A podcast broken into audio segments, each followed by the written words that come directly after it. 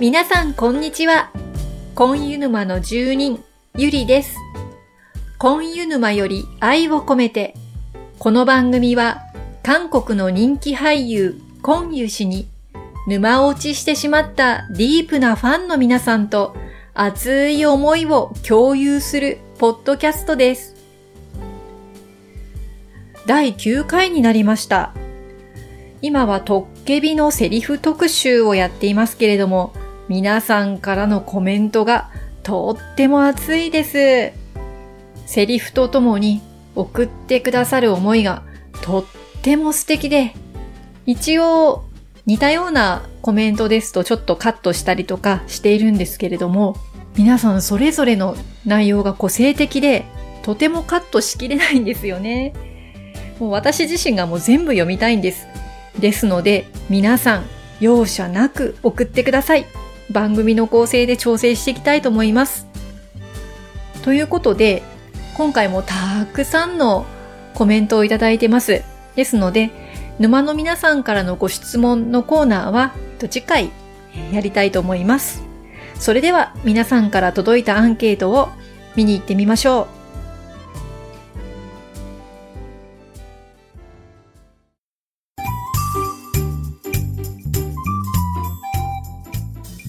アンケートのコーナーです。この番組では毎回事前に皆さんにアンケートを取って、その結果をここで発表させていただいております。今回も引き続き、ドラマのトッケビで好きなセリフはということで、えー、今回は第3話と第4話を取り上げてみます。前回の第1話、第2話の時は、私が持っている原稿は A42 枚でした。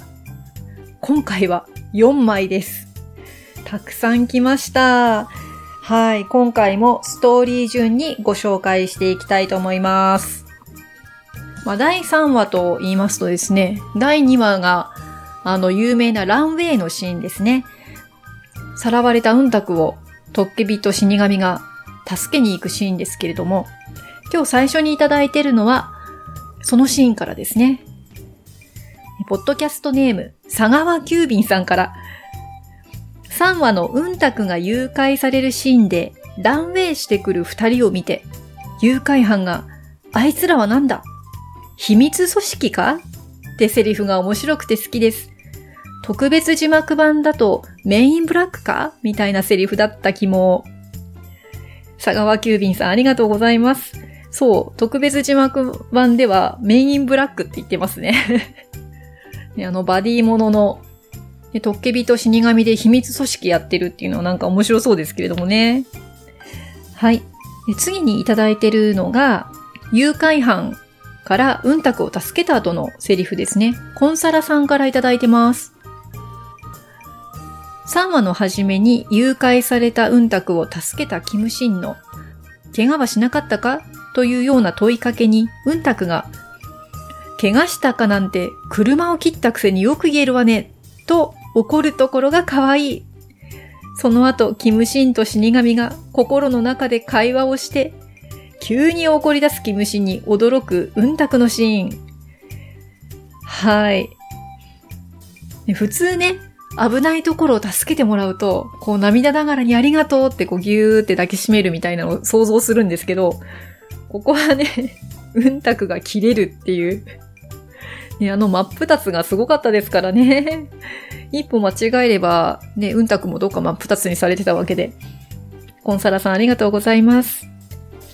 はい。えー、次はですね、キムシンが食堂でドクファといた時のシーンですね。ペコ4201さんからいただいてます。私が使えていた王は17歳だった。馬の国だった。高く登った太陽、眩しくて、私は誰かを恨んでいた。相手は王か神か、自分だったか、思い出せない。千年という途方のない時間を生きてきたキムシンの孤独が滲み出ていて、不滅の命の虚しさを感じます。はい。ここのシーンね。急にそのキムシンがね、ああ、昔そういうことがあったんだっていうのをこう思い出すところなんですけれども、確かに印象的なシーンでしたね。不滅の命の苦しさとか虚しさですね。そういったものがあるんだなというのがわかるシーンです。はい。続けて、またペコ4201さんからいいてるのが、えー、これ学校ですね。えっ、ー、と、うんたくのセリフで、学校で机に持たれてキムシーンを思い出しながら、知らない。勝手に行けばいいわ。やっと夫らしきトッケビに会えたのに違うと言われた上に遠くへ行くとも告げられた寂しさを拗ねた言葉で紛らわしているようです。キムシンのことを思いながらつぶやくシーンですね。ありがとうございます。はい。え、これ面白いシーンです。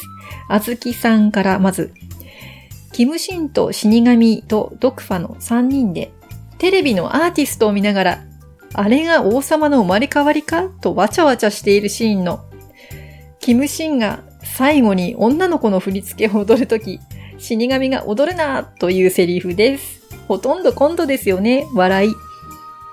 あれね。その前にね、あの、私が使えていた王は17歳だったってシリアスに喋ってるところで 今度はなんか うん、それをね、こう、コミカルに描いてしまうところが面白いですよね。もう一人、同じシーンでコンサラさんからいただいてます。王の生まれ変わりについて、死神とドクファの3人で話してるシーン。彼女か？彼女だったら許せそうだ。王にも事情が。それに憎しみなんて。アイドル好きなキムシンが踊る姿も可愛い。話の内容がつかめずに拗ねてるドクファも可愛い。人差し指立てて踊ってるキムシンがもう、なんとも可愛くてしょうがないんですけど、恨みをずっと持ってる、その王様ね、女の子だったらね、許せちゃうっていう 多いって言いたくなるようなシーンでした。はい。次はコリンさんからいただいてます。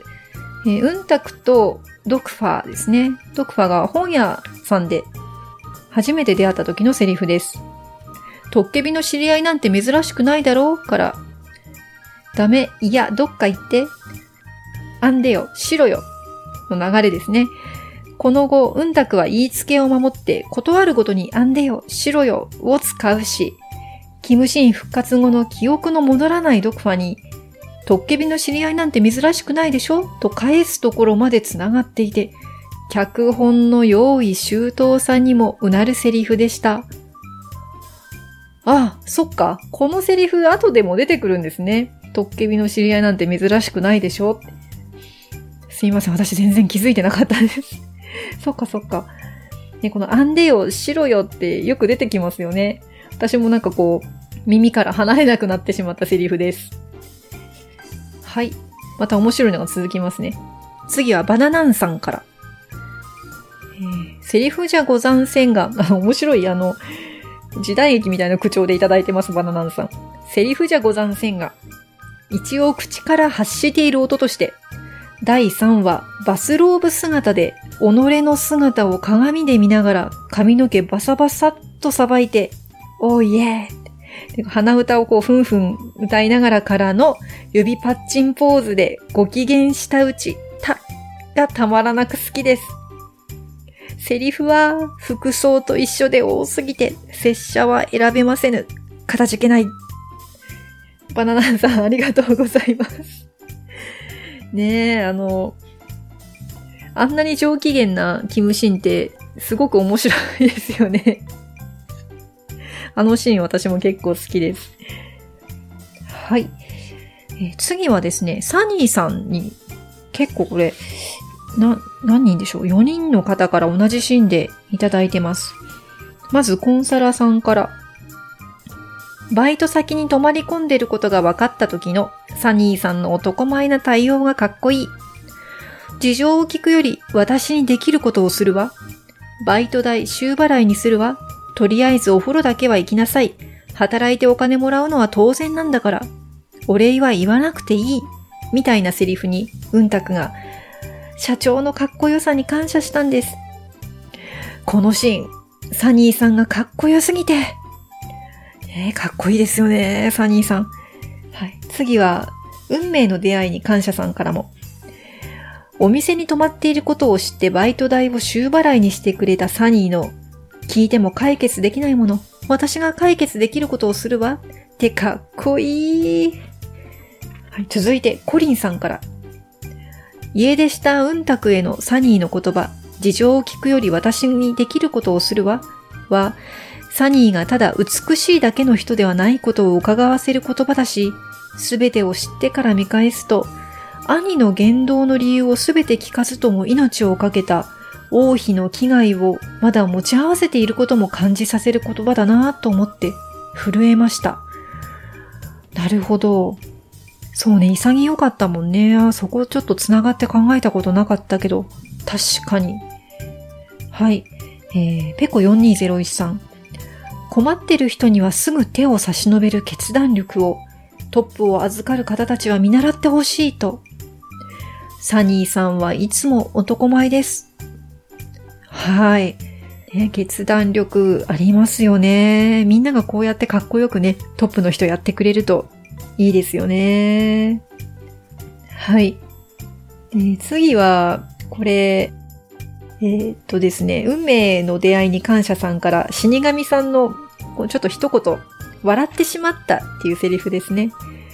あの、キムシンがちょっと出現して、死神さんのところに謝りに行くんですけども、その言い草がちょっと面白かったので、死神さんが思わず笑ってしまったって言うんですけど、ね、これ、とても可愛かったですね。笑ってしまった。はい。はい、えー、次のセリフはですね、今度は、ゆう会長ですね。ペコ4201さんからいただいてます。記憶をなくして苦しむ者と忘れられずに苦しむ者。お二人は互いを慰め合っているのだ。私たちはお二人の長い人生の一瞬を共にするに過ぎない。死神の前世を知ってるのかと思わせるし、旦那様を温かく見守る家臣の気持ちが現れています。はい。ゆう会長ってね、素敵ですよね。でも、死神さんのことまで分かってるっていうのが、ちょっとね、ここではびっくりだったかなと思います。何でも知ってるんですね、ゆう会長。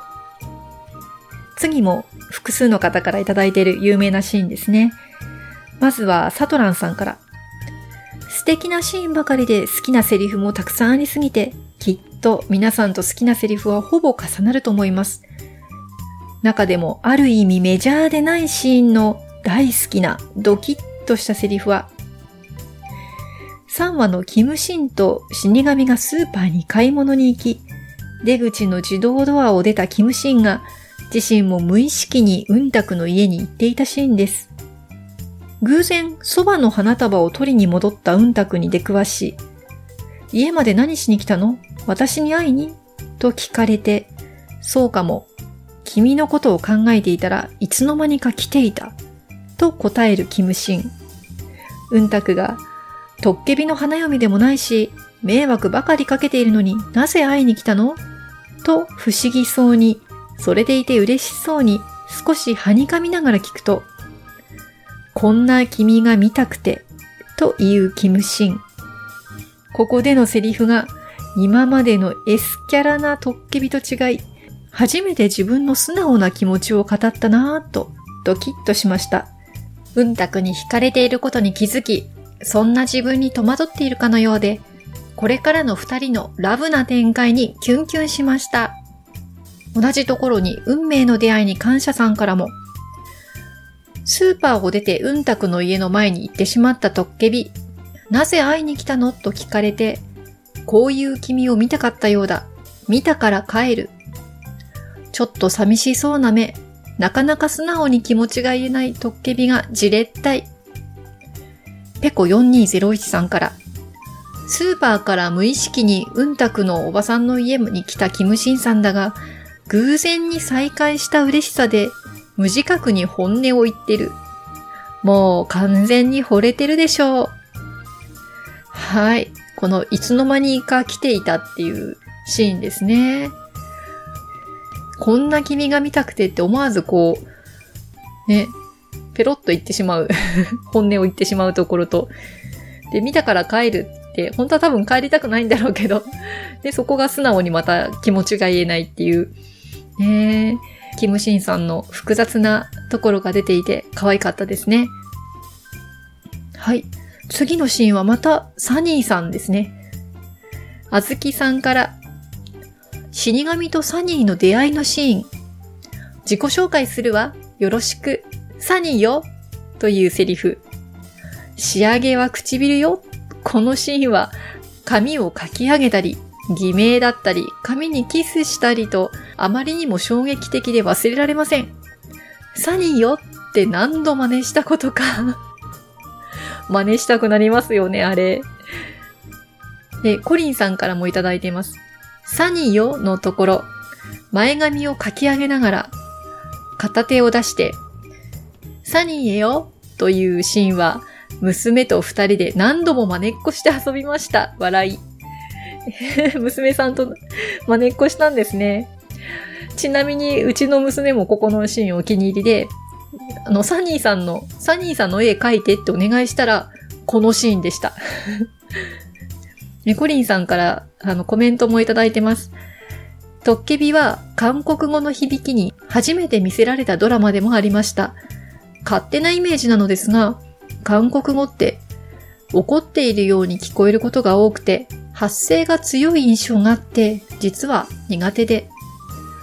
トッケビはまずコンユさんの声が良いこともありますが、他のキャストの方々の気持ちの込め方がうまいのか、脚本が良いのか、意味もわからないのに良い意味で耳に残る言葉がすごく多くて驚きました。コリンさんありがとうございます。私も同感ですね。うん、結構ね、あの、感情の豊かなお国柄ですので、男の人も女の人もね、叫んでること多いなっていう感じがしてたんですけど、あの、コンユさんの声で、こう淡々と語ったりね、するシーンっていうのをこう聞いて、ああ、韓国語っていいなって、私も初めて勉強する気になりました。はい。サニーよのシーンでした。はい。えー、次は、夫婦さんから。私は何でもできるのに、あの子だけは見つけられない。外国へ旅立つ準備が整う中、次第に運卓への思いも募らせてゆくトッケビ。会いたいような、会ってはいけないような、でもやっぱり会いたくて、何度も扉を開けて探すのに、運卓を見つけられないトッケビさんが言う、この神らしからぬ不器用で純粋なセリフがとても好きです。この後、再び扉を開け、運卓を見つけることができたとき、自身が降らせていた憂鬱の雨が止み始め、雨が止みそうという運卓に、気分が晴れたからと返すセリフも、ドライな表情とは裏腹で、とても素敵なんですよね。あの子だけは見つけられないというセリフが、会いたいのになかなか見つけられないこう苛立ちみたいなのもね、感じられますよね。で、次にいただいているの、さっきの笑ってしまったに引き続き、運命の出会いに感謝さんから、見つけたなという死神さんのセリフですね。このさっきの、ね、見つけられないって言って何度も何度もこう扉を開いて探しに行ってるキムシーンを見ていた死神さんの、まあ、最後にこう戻ってこなくなったので、見つけたなっていうセリフ。ね、可愛いですね。確かに。はい。えー、次は、まあ、その続きのシーンですね。それで、見つけましたの海辺のシーン。ペコ4201さんから、ここね、すごくたくさんいただいてるんです。海辺のシーンには素敵なセリフが散りばめてありまして、なかなか絞りきれませんでした。すみませんっていただいてます。でずっとセリフ書いてあったんですけど、えっ、ー、と、印象的なセリフだけね、ちょっと抜き出したいと思います。憂鬱だと雨が降るの？なら台風はよほど憂鬱なのね？というセリフに対するキムシンの台風は地球の憂鬱だこれもね、あ、そうなんだ、地球の憂鬱なんだってなんか素敵なセリフだなって思いましたよね。そしてうんたくの、私の人生はずっと種まきの繰り返し、芽が出ない。私の手はバイトで疲れてるの。大事なものを受け取るために休めておかなきゃ。ここのシーンのうんたくのいろんなセリフが、こう、少しね、重さを感じますよね。なかなかうまい表現をしているなって思いながら。でもうんたくもね、なかなか、なかなか大変な人生ですよね。はい。ここまでが3話のセリフでした。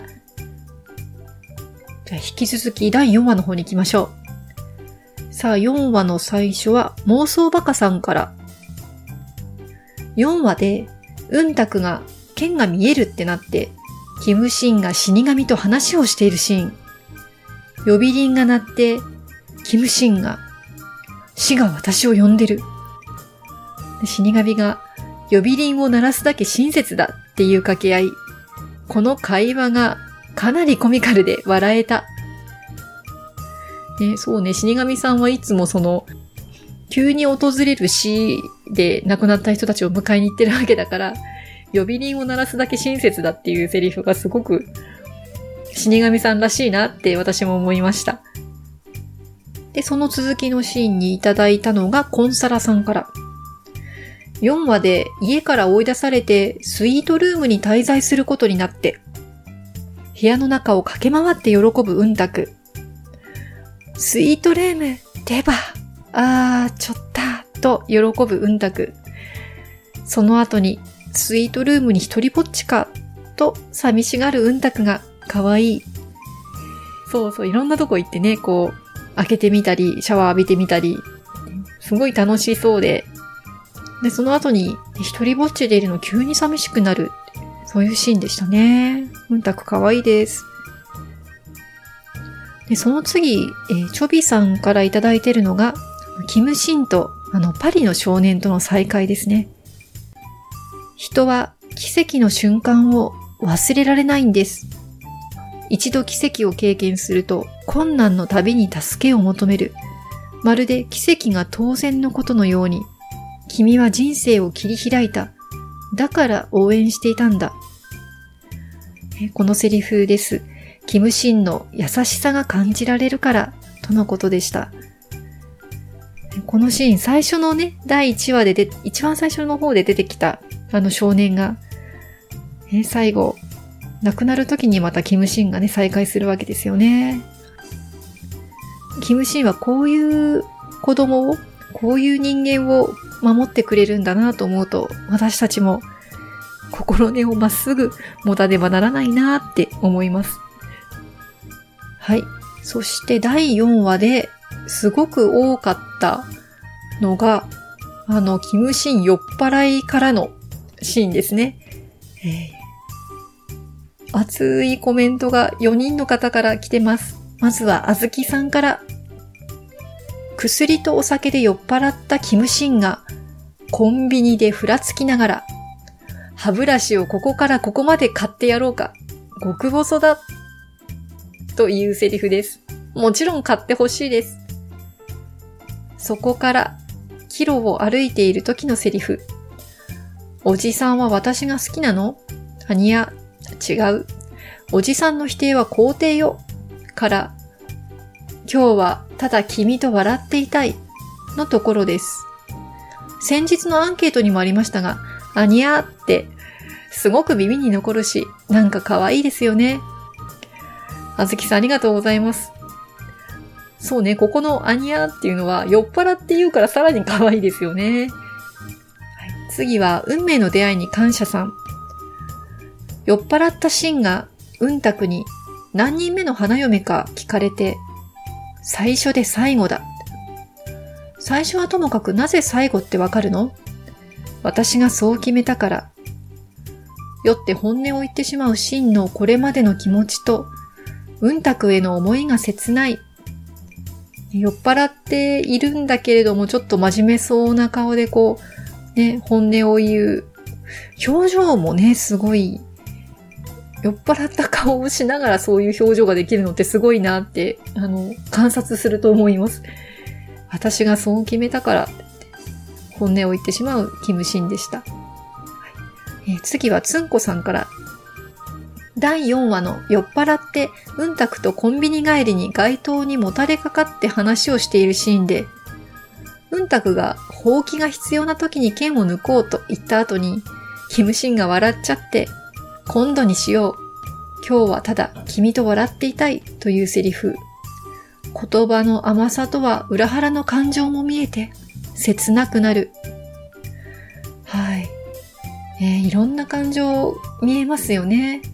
ちょっと幸せに思ってる、ね、ただ君と笑っていたいって言って、この幸せな瞬間を噛み締めてるキムシーンと、剣を抜いたら、その後はって思うと、その寂しい気持ちと 切なくなりますね。はい。次はラムネさんから。この剣を抜けば私は素敵になれる。今は変だろ？というセリフ。うんたくにしかできないこの剣を抜くということが自分の死につながるとは言えない。切なく憂いに満ちた表情が悲しくて辛いけど、コンユさんの演技に引き込まれていってしまいます。その後、本当は笑えない冗談だが、なんだか笑いが止まらない。今度にしよう。今日はただ君と笑っていたい。というセリフも無邪気なうんたくが逆に切なくなってしまいます。はい。そう、私たちはね、知ってるから、このシーンが切ないって思いますね。で、うんたくは知らないから無邪気でいて、できっとね、うんたくは後で思い出して、ここの時のことを切なく思い出すんでしょうね。はい。他にもね、あの、今4人の方のコメント紹介しましたけど、他にも短いコメントでここのシーンを選んでいただいた方が、え、何人かいらっしゃいました。はい。次はですね、これ、ちょうどあの、この後ですね、酔っ払った後、二日酔いになって、起きた後にドクファに、あの、怒られてるシーンの、ごまちさんからいただいてます。レイノと怒るところ、私にはそう聞こえるの。これ、ネイニョンかな？ネイニョンって、こやつって訳されてるんですけど、あの、よく時代劇で、ね、出てくるセリフですよね。貴様とか。で、それを言った時に、鼻の穴が 大きくなってちょっとブサイクに見えてしまうのです。これ見直してみたら確かに、と思ってちょっとこう間抜けな感じが ネイニョンって言ってるのはすごく、ね、かっこいいセリフなんですけど、このセリフをコンユさんがこう言うと、時代劇やってくれないかなって思ってしまいます。で、もう一つ、これどこで紹介しようかなと思ったんだけど、ここで紹介させてもらいます。佐賀ゆりさんから、手羽手羽手羽はいろいろ出てきますよね、手羽。これ、ちょうど、このシーン、さっきのね、あの、ネイヨンのシーンの後、ソルロンタンのお店にね、ドクファと行くんですよね。で、そこにあの、死神さん帽子かぶったまま、ね、ドクファが見えない状態でいるわけですけど、あの、朝ドラを見ていて、なんだっけ、あの、衝撃的な事実が発覚するシーンがあった時に、二人揃って手羽マジかみたいな感じなんですかね。そその手羽っていうのが結構あちこちで使われますよね。手羽。思わず日常の生活の中でも使いそうになって飲み込むってことが結構あります。佐賀ゆりさんありがとうございます。ソルロンタンのお店のシーンもね、いただいてます。で、ごまちさんから、死神さんに帽子を切り刻むぞと言ってるところ。ね、面白いところばかり覚えています。で、はずきさん、二日酔いのキムシンが前夜の記憶を思い出して混乱し、ニヤニヤする死神に、帽子に火を、帽子に火をつけるぞというセリフです。その後ドクファに、どちら様？他人ですよね？はっていうオチも好きです。言いにくかった、これ。あずきさん。難しいね。はっていうの。で、コリンさんもここですね。前夜の集体を思い出したキムシンが逆ギレして立ち去る背中に向かって、ドクファが呼びかける。サムチョーンの言い方。これは真似しやすいかも。サムチョーン。ドクファ、ドクファのサムチョーンは全話を通して聞けるので、アジョシーと並んで耳に残ります。サムチョーン。これ癖になるな、言うと ね、ドクファくんのサムチョーンでした。ね、ソルロンタンのお店のあの一連のシーン、本当に面白いですね。帽子に火をつける像は、特別字幕だと、そんな言い方をすると帽子を切り刻むぞとっていうセリフになってますね。はい。えー、次は、えー、ランコさんからいただいてます。千年もの間、ずっと悲しんではいられない。運命を受け入れ、たくましく生きてるんだ。千年続く悲しみも、千年続く愛もない。私はあると思う。どっちがあると思うんだ？悲しい愛。不滅の生を生きてきたキムシン。うんたくに翻弄され思わず心の思いを言葉にすることに。互いの距離が近づいた瞬間。えこのシーン、このセリフ。ええー、ペコ4201さんからも同じセリフでいただいてます。この悲しい愛は、トッケビのストーリーの軸を成している一つだと思います。キムシンとウンタク、サニーと死神、両カップルの現世では叶わぬ愛を象徴する言葉です。スルプンサランですね。悲しい愛。で最初結構軽い気持ちでこの悲しい愛を聞いていたんですけれども、千年続く悲しみも千年続く愛もないっていう、これキムシンにしか言えない言葉なので、すごく、そう、結構4201さんの言う通り象徴的ですし、こういうセリフをね、吐かざるを得ないキムシンのこう悲しさっていうのも感じますよね。えー、次はですね、このシーンの後かな、柴犬さんからいただいてます。第4話ラストあたり、愛の物理学の直前でうんたくが言ったセリフ。なんで私がトッケビの花嫁だからがものすごく可愛くて大好きなんです。えー、このセリフ、あの、本当は韓国語でいただいてますが、私が発音できないのでご本人からの声で、このセリフを聞いてみてもらいたいと思います。왜요내가좀기비심프니까 柴犬さん、声かわいい。ありがとうございます。ね、このセリフですね。これがものすごく可愛くて大好きなんです。あの、日課って言葉通りお日様みたいな日課にかな笑顔が良い。おそらくうんたく本人にとってはなんてことない一言なんでしょうが、この言葉には第2話のサラヘヨと同じ系統の抵抗できない可愛さを感じます。この時のあどけない表情と声がもうもうめっちゃ可愛くて。実際彼女を見送った後のシーンは一人でニマニマしてましたよね。あんなに可愛いんだもん。そりゃ百戦錬磨の三ジャン軍も転ぶよ。この後、初恋を自覚した女子が無言でうんたくを見つめるところまでまるっとセットで大好きです。柴犬さん、セリフも含めてありがとうございます。はい、そしてこの続きですね。ついにその愛の物理学の詩が出てくるわけですけれども、ここもたくさんの方からいただきました。チョビさんからそのセリフをいただいてます。質量は体積に比例しない。すみれのような少女が、ひらひらと舞う少女が、大きな質量で僕を引っ張る。その瞬間、ニュートンのリンゴのように、僕は彼女の元に落ちた。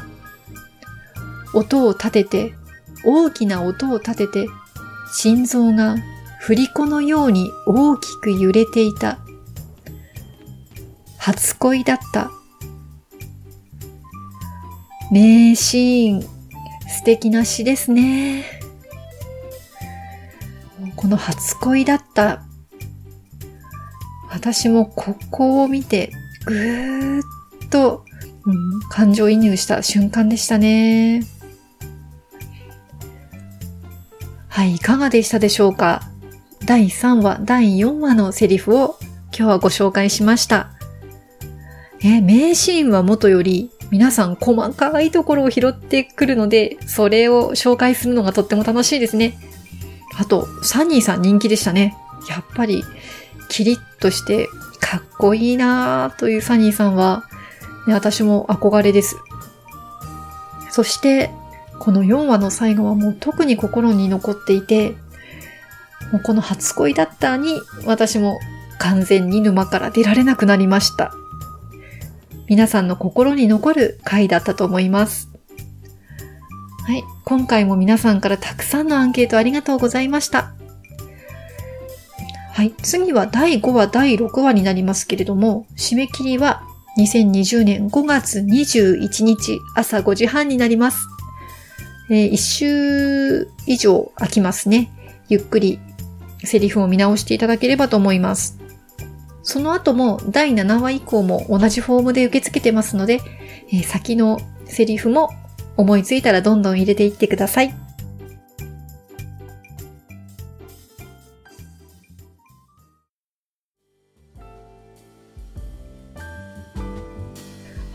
本日の番組はいかがだったでしょうか？え、ツイッターでセリフ特集の原稿が4万になっちゃった とつぶやいたら、もう優しいこういう沼の住人の皆さんは、ごめんごめん送りすぎちゃって控えるね、みたいなコメントをね、あの、たくさん いただいて。でもね、その時ね、思ったんです。ああ、控えられちゃう方がショックだって。ね、この番組はもう皆さんからのアンケートで成り立っている番組で、私はそれをね、あの、お手伝いしてまとめているだけであって、うん、もう皆さんが作っているポッドキャストですから、もう控えないで、どんどんどんどん容赦なく送ってください、これからも。私もいっぱい読みたいので、構成を工夫しながら、え続けていきたいと思っております。ということで、えー、トッケビ特集のアンケートはしばらくこの大好きなセリフはをテーマにして続けてまいりたいと思います。えー今度は第5話、第6話でお願いいたします。えー、Twitter、Instagram、Facebook、ブログの方でも引き続き募集をかけていきますので、皆様ふるってご投稿ください。それでは、今日もお聞きいただきありがとうございました。今湯死への思いで、皆様の日常が幸せいっぱいでありますように。